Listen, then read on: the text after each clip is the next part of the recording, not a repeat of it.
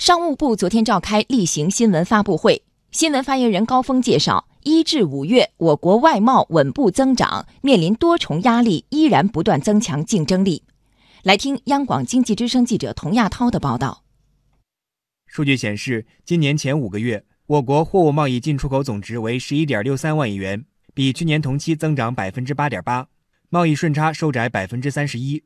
其中，我国对美国、欧盟、日本。中国香港等传统市场进出口增速稳定，对“一带一路”沿线国家、东盟的进出口增长超过百分之十一，高于总体增速。增长较快的国家市场有俄罗斯、印尼、越南等。高峰说，我国外贸的核心竞争力在不断增强。虽然面临着要素成本上涨、部分产业转移、其他经济体竞争压力，我国外贸仍然在市场推动下积极的转型升级。在产品质量、档次、品牌、服务等诸多方面不断提升自身竞争力。对于有媒体报道说我国企业担心外贸环境变化而出现抢出口的现象，高峰说这并不是主流。有这种情况，也有一些企业为规避风险，增加了短订单的数量等等，但这并不是主流，不会影响我国外贸平稳健康发展的态势。我们将继续努力。为企业营造有利于转型、实现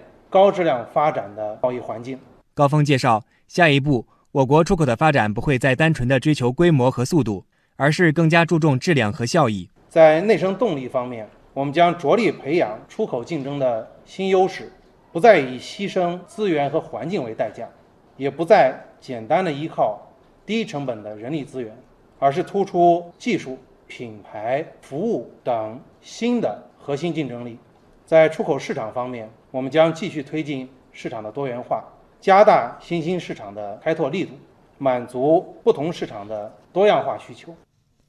昨天的发布会上，高峰还介绍了上合组织青岛峰会的成果。继续来听报道。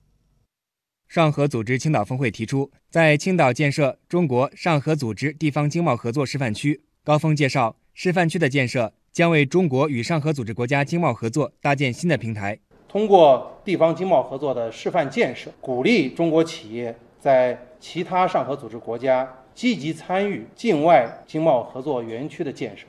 开展加工装配、农业、物流等领域的合作，探索便利化通关模式，搭建双向贸易投资的服务平台。高峰透露，目前青岛正在会同有关部门。进一步完善示范区的工作方案，初步考虑探索境内外双向互动的模式，重点发展商贸物流、跨境电商等现代服务产业，推动上合组织国家间以及区域间的贸易投资合作。